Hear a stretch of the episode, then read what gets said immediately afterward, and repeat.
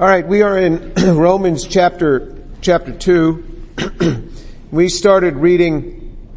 We covered uh, verse one, uh, verse one through through four last time, but let's pick it up again in, in in verse four. But let me just mention that what what Paul is doing here is he's he's speaking in a in what's called a diatribe fashion, where he takes an an imaginary uh, critic, he puts words in his mouth and then he answers that. so he's, he's, so for example, uh, uh, he says in verse 3, But do you suppose this, O man, when you pass judgment on those who practice such things and do the same yourself, that you will escape the judgment of God? So that's that diatribe fashion of, of giving an argument. so in verse 4, Or do you think lightly of the riches of his kindness and tolerance and patience, not knowing that the kindness of God leads you to repentance. But because of your stubbornness and unrepentant heart, you are storing up wrath for your, for yourself in the day of wrath and revelation of the righteous judgment of God, who will render to each person according to his deeds, so that those who are by perseverance in doing, those who by perseverance in doing good seek for glory and honor, immortality and eternal life. but to those who are selfishly ambitious and do not obey the truth, but obey unrighteousness, wrath and indignation. There will be tribulation and distress for every soul of man who does evil, of the Jew first and also of the Greek but glory and honor and peace to everyone who does good, to the Jew first and also to the Greek. For there is no partiality with God. Okay, so we'll stop there. Uh, let me let me go back and review this other verse that we had talked about uh, uh, before because I, I, really want to keep this in our mind. In, in Isaiah, Isaiah chapter 55 verse 89 it says, For my thoughts are not your thoughts, nor are my ways your ways, declares the Lord. For as the heavens are higher than the earth, so my ways are higher than your ways, and my thoughts than your thoughts. So God does not think the same way that we do. So if we say, well I can't believe that God would do that, remember, that is a wrong attitude. God does what He wants to do. He's right. Our ways are corrupt and uh, he thinks differently than we do. So we can't we can't put him into the box of our own rationalization. he is who he is, and sometimes sometimes there there is there are delays. There are delays on judgment and it causes people to do more wrong. So in Ecclesiastes chapter 8 verse 11 it says, because the sentence against an evil deed is not executed quickly, Therefore the hearts of the sons of men among them are given fully to do evil. So often when the sentence doesn't come, so it's not like we commit a sin and then all of a sudden, you know, there's this bolt of lightning that just comes down. But because there's often a delay, it actually causes us to do more evil. So that can happen. So he says in verse, in verse four, he said, in, in verse, uh, four, he talks about how we covered a lot of this last time, or do you think lightly of the riches of his kindness and tolerance and patience, not knowing that the kindness of God leads you to repentance? This is all because of his kindness. His kindness is what leads us to repentance. His kindness is the thing that does this for us. It's the kindness of God that leads us into repentance. And he talks about this, that this love that he has for us. So for example, in Romans 6:23, I want you to realize that any good thing that God has for us comes through the Lord Jesus Christ. It is just funneled through His Son. And in, in uh, uh, Romans 6.23 it says, For the wages of sin is death, but the free gift of God is eternal life in Christ Jesus our Lord. The free gift of God is eternal life in Christ Jesus our Lord. Everything comes through Jesus Christ. It is a free gift of eternal life. How does that come? Through Jesus Christ. His kindness comes through His Son. His kindness is just embodied in His Son over and over again. in, in Romans 5 8 it says, But God demonstrates His own love toward us in that while we were yet sinners, Christ died for us. He demonstrates His love for us in that while we were yet sinners, Christ died for us. Jesus is the one who paves the way for all of this. Everything comes through Jesus. So let's look now at verse 5. Verse 5. But because of your stubbornness, but because of your stubbornness and unrepentant heart, you are storing up wrath for yourself in the day of wrath and revelation of the righteousness, righteous judgment of God. Because of your stubbornness and unrepentant heart. So remember, he is talking here to the cultured Greek or to the cultured Gentile. The word Greek the term Greek and Gentile are often used synonymously by Paul.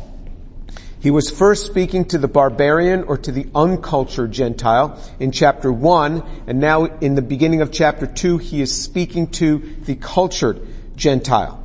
Uh, and they were judging the uncultured, yes, saying they, they kind of deserve this, and then Paul, as we looked at last time, is saying, no, you guys are guilty too.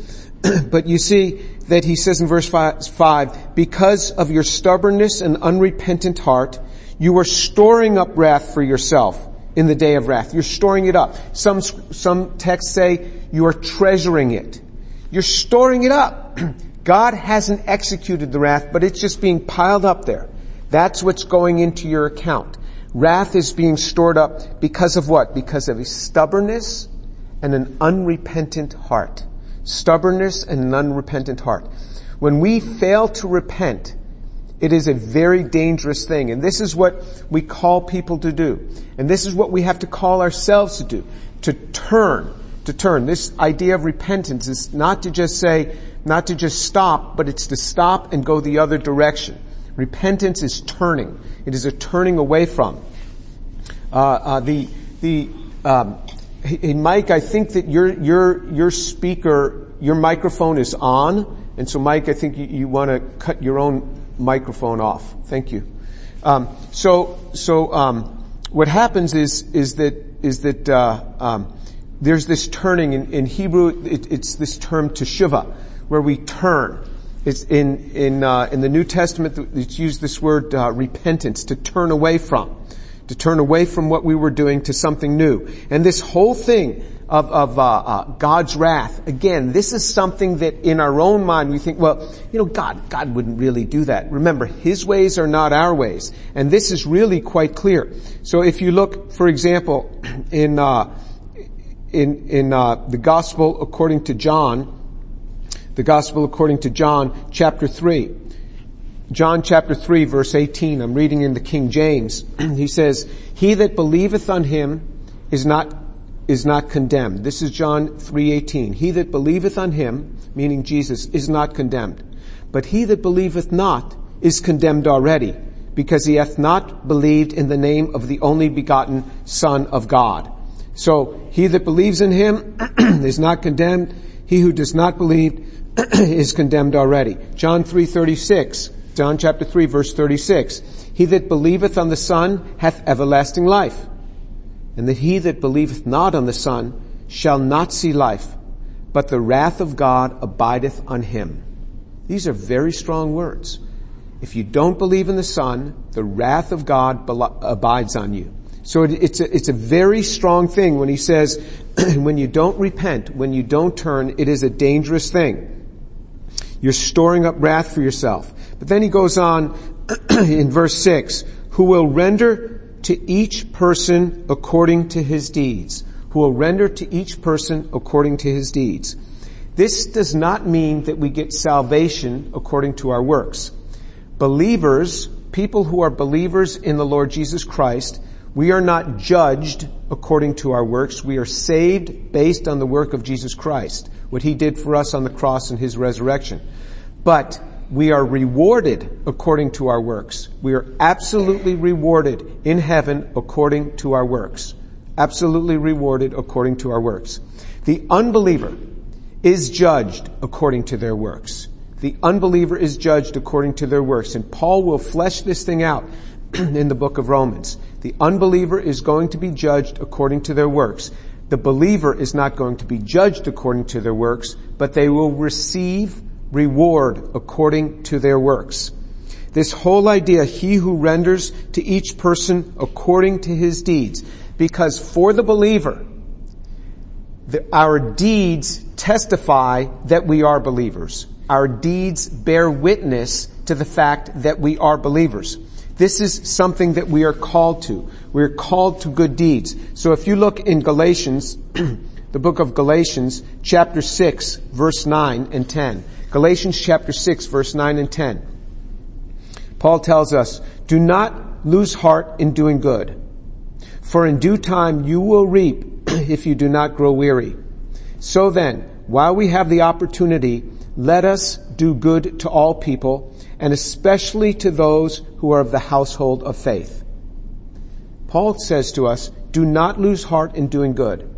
You do good, you do good, you do good deeds for the rest of your life. For as long as you're able, you do good deeds. In due time, you will reap if you do not grow weary. Just as they were, they can stack up wrath, it just piles up for them. As believers, we can stack up blessings upon blessings that God is going to reward us with in the future, but He also stacks up a lot for us on earth because of good deeds. So then, while we have the opportunity, you will not always have the strength for good deeds. While you have the opportunity, while your strength is with you, uh, if you watch people, my excuse me, my dad was very active. I, I used to work in his store when I was 13 years old. I used to work in his drugstore.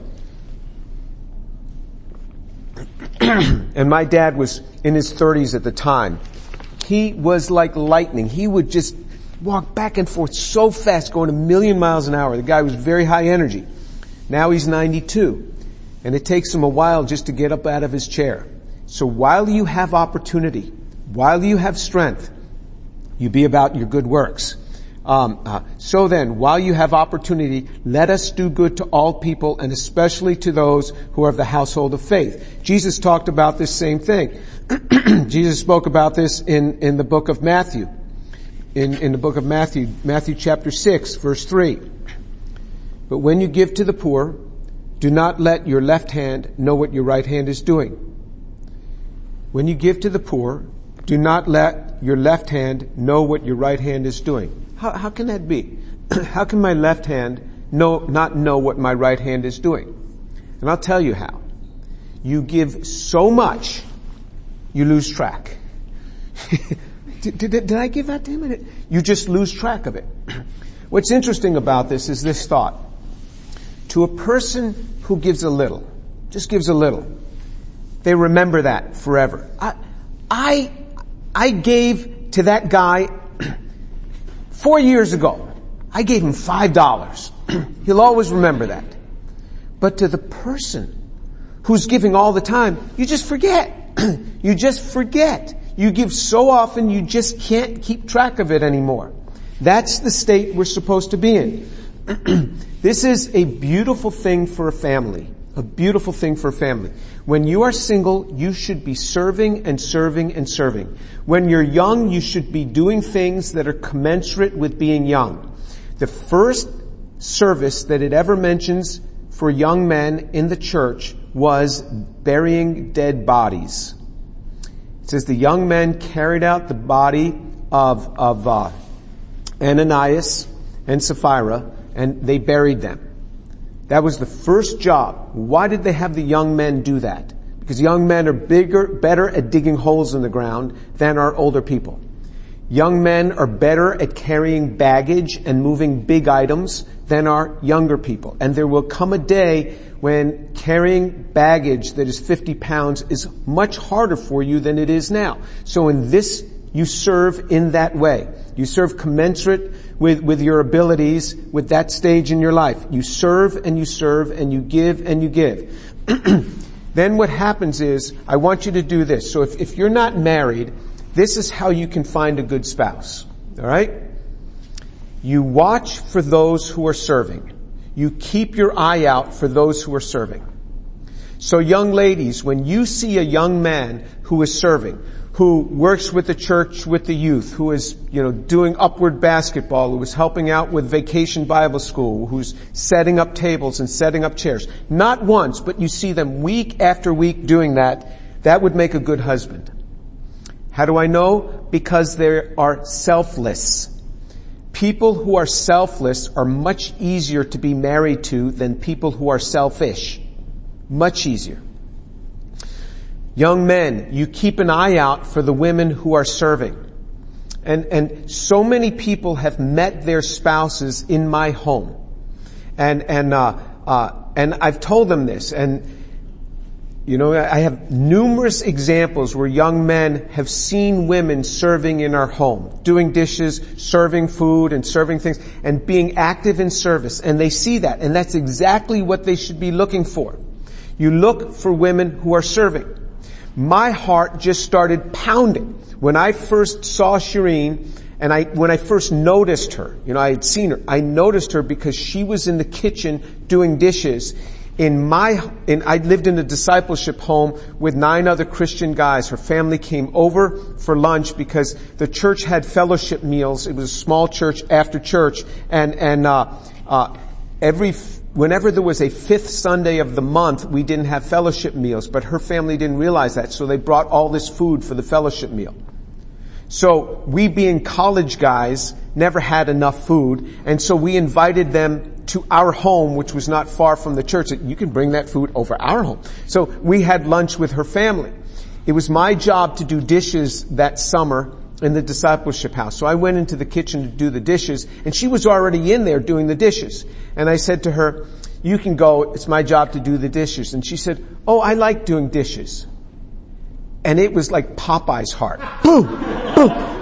It just, a young lady likes doing dishes and, and, uh, I said, okay, I'll, I'll dry. And so it was that, in that time that we, we started, that, that I first started talking to her and I said, you, you like doing housework? She says, oh yeah, I, I like to vacuum. I don't even like to see my brothers use a vacuum cleaner. I just take it from them and do it. I'm like, oh really? this would be wonderful. And, and, uh, so when you see people serving, it really means something. he says, who will render to each person according to their deeds. And you can have family ministry in service. Family ministry in service. You know, when, when this pandemic hit, as you know, we had people into our home every week. And Shireen was used to having people into our home for over 20 years. We've been doing this every week and all these students in our home. And all of a sudden we got to close up house and we, we can't do this. And so Shireen was climbing the walls. And so she started curbside pickup before curbside pickup was a thing. I mean like within last March, in March of 2020, she had already begun cooking and doing curbside pickup and having guys pick up the food and start delivering it to people. That's what she was doing. Just couldn't keep her down. And so I would teach the, the Bible study by Zoom and then, then I'd go in the kitchen and I'd help her because she didn't have all her helpers anymore. And, you know, we don't have enough big ovens to cook the big meals in our home like we, we cook at the church. But, uh, um, but she would cook what she could cook. And, you know, it started that she would start preparing 12 meals a week and then it went to 20 meals a week and, and the guys would come and pick them up and Jonathan and uh, Fergie would come and pick them up and deliver them to people. Others would come to the house and pick them up. And so I'd go in the kitchen we'd be doing this together. And so I'd tell Shireen what to do and she'd like roll her eyes like she needs my instruction in the kitchen. But, you know, it was important that I just pointed some things out just to, you know, I was working behind the scenes just to make things go well. but, you know, I'd put the desserts in the little baggies and things and pack them up. You do ministry together. It is a beautiful thing. And you end up, you just, you just want to serve together and you grow together doing ministry. This is what you do. And it makes for a much happier marriage. This is what you want to look at. You want to keep an eye out for people who are serving in the body of Christ. Please don't make the mistake of marrying somebody who is not a servant because they're not going to be active in that marriage. You want to look for people who are servants. And, and this is a, a way that you can, you can really be blessed. I want to, I want to read you a couple of things. Uh, this is this is reading from Rebecca McLaughlin's book, um, uh, uh, um, "Confronting Christianity," and it says this: "Is it really more blessed to give than to receive? In our uh, in our culture, the biblical demand that Christians serve and give others and give to others feels out of joint. The claim is, quote, it is more blessed to give than to receive, Acts 20 verse 35. That cuts against the grain of our individualized, success-focused mindset. But a growing body of research suggests that giving is good for us. And now she lists out sentence after sentence with references for, for each one of these things. Volunteering has a positive impact on our mental health and physical health. Actively caring for others often yields greater physical and psychological benefits than being cared for. Helping others in the workplace seems to improve career satisfaction and financial generosity has psychological payoffs. More Many non-religious people are passionately engaged in serving and giving, while many Christians live self-centered lives. But as atheist social psychologist Jonathan Haidt observes, quote, Surveys have long shown that religious believers in the United States are happier, healthier, longer lived, more generous to charity, to each other, uh, more generous to charity and to each other than our secular people. Religious believers give more money than secular folks to secular charities and to their neighbors. They give more of their time and of their blood.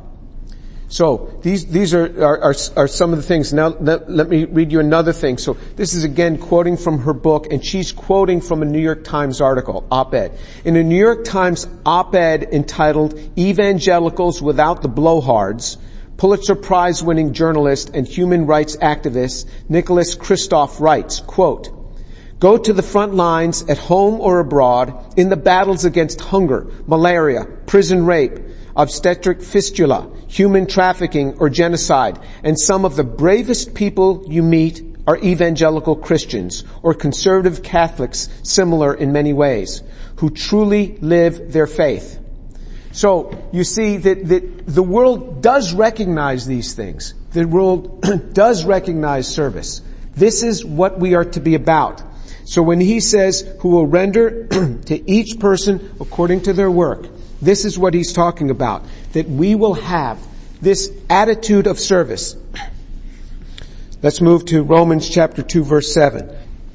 To those who by perseverance in doing good seek for glory and honor, immortality, eternal life, but to those who are selfishly ambitious and do not obey the truth, but obey unrighteousness, wrath and indignation. So look what he says in verse 7. He says, if you have the right attitude in your service, if you have the right attitude, to those who by perseverance in doing good, you persevere in doing good. It is not a single time act. It is a perseverance in doing good. I want to do good. I want to do good. You know, yeah, yeah just on Friday night, um, uh, and I had dinner together, and then she was packing up a bunch of bags, and I knew where she was going. She was going to deliver food to people. So she goes to widows and different things, and she delivers food to people. And and uh, she was packing up these bags to go and deliver. I said, "I've got to be on a seven o'clock call. I got a Zoom call. I'm going to be sharing the Lord with some guy." And you know, I just sat back and I reflected. What bliss! What a family! That I am so excited about going on a Zoom call and sharing the gospel with some guy. And she is so excited about packing up a few meals and dropping it off at people's homes. This is what Christian life is all about. It is service. She's fulfilled, you know, hopping in her SUV and driving all here and there and dropping off meals. And I'm fulfilled just sharing the gospel. If I'm sharing the gospel, to me, that is a labor of love. And what I invite you to do is try enough different things that you learn what you really enjoy doing. If it's your area, area of gifting, you'll really enjoy it. Some people love to work in the church nursery. I mean, to me, that would be a visit to hell. I would hate working in a church nursery and changing some other people's kids' diapers. I mean, that's not what I want to do. But for some people, they like that and and uh, you find out where your area is, what you enjoy, and generally, when it's your area of service, you end up enjoying it. And this is Christian life, and it brings down blessing, blessing, blessing upon your home. It will pour out into your lap, overflowing, overflowing, and you look up to heaven, and sometimes I think, Lord, do you have any time for anyone else? Because it's it's like you're constantly blessing me. It's like He's focused totally on me. and this is what it says. He says, to those who by perseverance in doing good seek for glory and honor, immortality, eternal life. I mean, he's just stacking up all these things for them. But to those who are selfishly ambitious, when you're doing just things for yourself, when you're selfishly ambitious and do not obey the truth, but obey unrighteousness, wrath and indignation, you're piling it up. It's going to come flowing into your lap. It is hard. It is hard to, to, to, to kick against the goads as the scripture says, as Jesus said to Paul. It is hard to oppose God. you're going to have a hard life. There will be tribulation and distress for every soul of man that does evil. For the Jew first and also to the Greek. You, you, you were wondering about the blessing, how come it came to the Jew first? Well, the cursing comes to the Jew first also. To the Jew first and also to the Greek. But glory and honor and peace to everyone who does good, to the Jew first and also to the Greek. For there is no partiality with God. So you see, there is blessing, blessing, blessing upon earth. Blessing upon earth. And blessing in heaven. You just stack up blessing when you have a life of service. If I could encourage you, you have a life of service. Now, where serving can really get to overwhelm you is when you start doing it in the flesh. If you don't have a regular time with God every day, every day, serving will really wipe you out. Because to me, ultimately, I do my service as unto the Lord. I just envision this is my servant to the, my service to the Lord Jesus. Because many people that you will serve will never show any appreciation for it. And it'll wear you out. But as you learn that you are serving Him who gave Himself for you, then, it's like, Lord Jesus, this is for you. Lord Jesus, I'm sharing with this person for your sake. Lord Jesus, I am doing this for your sake. Paul said, I would gladly spend and be expended for your souls. I mean, I will gladly spend and be expended for your souls, Paul said. Because to him it was a service to the Lord. I will gladly spend my money and be expended for my Lord Jesus, for him who gave himself for me. And then it, it, it casts this in such a way that it doesn't wear you out because you're serving the Lord Jesus Christ and He sees everything. And you're just stacking up blessing. There is great reward. You will be rewarded for your deeds, who will render to each person according to his deeds. He'll render to each person according to their deeds. This is what he will do. God does this. He is so magnificent. Everything is in Jesus. Everything we have is embodied in Jesus. Anything good, it's in Jesus. I want you to turn to, uh, to, to John, the gospel according to John. We're just going to kind of wrap up on this thought. It's a beautiful thought. In John chapter 1 verse 1 through 3, this is something you really remember. In the beginning was the Word, and the Word was with God, and the Word was God. He was in the beginning with God. All things came into being through him and apart from him, nothing came into being that has come into being. Everything, everything has come into being through Jesus, who's called the Word, the Word of God. And then in verse 14 of John chapter 1, and the Word became flesh and dwelt among us. And we saw His glory, glory as of the only begotten from the Father, full of grace and truth. So there was Jesus as the Word, and then the Word became flesh and dwelt among us. And now I want you to turn to another passage. I want you to turn to the, the book of First John, the epistle of John. First John chapter 1. Chapter 1 again. Not John chapter 1, but First John chapter 1. And again verses 1 through 3. First John 1 verses 1 through 3. What was from the beginning, what we have heard, what we have seen with our eyes, what we have looked at and touched with our hands, concerning the word of life. This is John speaking. He says, look, we saw Jesus.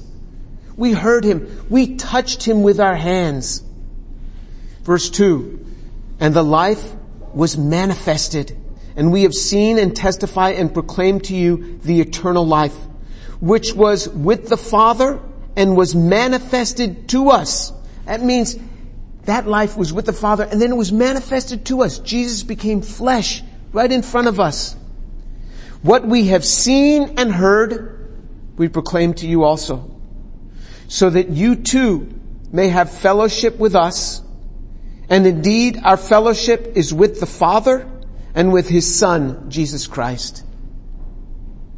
So he says, what we have seen and heard, this very one whom we saw, we heard, we touched, he says, what we've seen, we heard, we proclaim this to you, so that you too may have fellowship with us.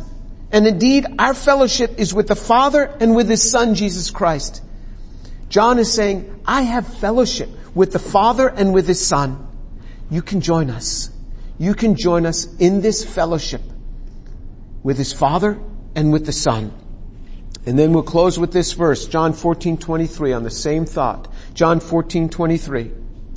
Jesus answered and said to him, if anyone loves me, he will keep my word and my father will love him and we will come to him and make our abode with him. John 14, 23. If anyone loves me, he will keep my word and my father will love him and we will come to him and make our abode with him. Who's the we? That's Jesus and his father. You will have fellowship with Jesus and his father, fellowship with them. As John was talking about in his epistle, that word, that word through whom the entire universe was created, that word became flesh. John said, I heard him, I spoke with him, I saw him, I touched him, and I still have fellowship with his father and with him. And you can have fellowship with us too. And Jesus said the same thing in John chapter 14 verse 23.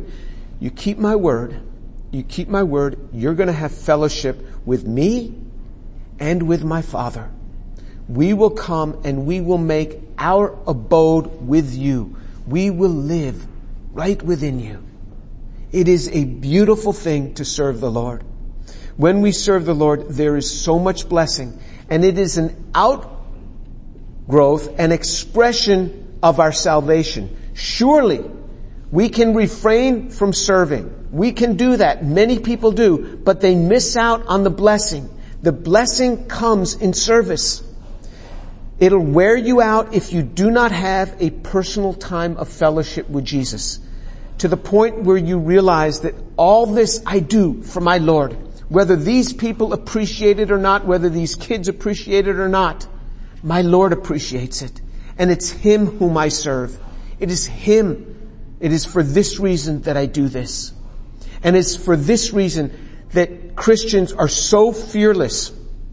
Like this writer in the op-ed in the New York Times, this activist, uh, Pulitzer Prize winning writer wrote. They are on the front lines, the most fearless people. They are on the front lines. Whether it's in human trafficking, whether it's in medical missions, they are there. They are there. What makes you fearless? When you believe that I am serving my Lord, Him who controls all things and it makes you fearless. And I've seen this in my own life with my own family members that are unbelievers where they will try to discourage us from doing certain things. That that's dangerous. Why are you going there? Why are you sending your kids there? Isn't it dangerous to live there? Life is dangerous. But when you live with the Lord, I mean your life is in His hands. It changes everything. It changes everything. You learn to serve Him. That's what it's all about. That's what we're reading here. It's service to our Lord. Let's pray.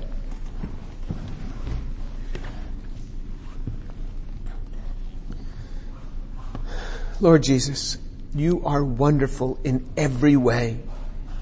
There is judgment for all those who will not receive you. And Father, I pray for the unbelievers that are here, that they would turn their hearts to you and receive Jesus, receive Him, because if they do not receive Him, they are condemned already. Father, I pray that they'd open their hearts to receive Jesus because he is so good and kind and gracious. Thank you, Lord Jesus, for the joy of serving you. Thank you, Lord Jesus, in obedience to you, you come with your Father and make your abode with us. And we can have fellowship with you and with your Father. Just as John spoke about, we can have fellowship with you.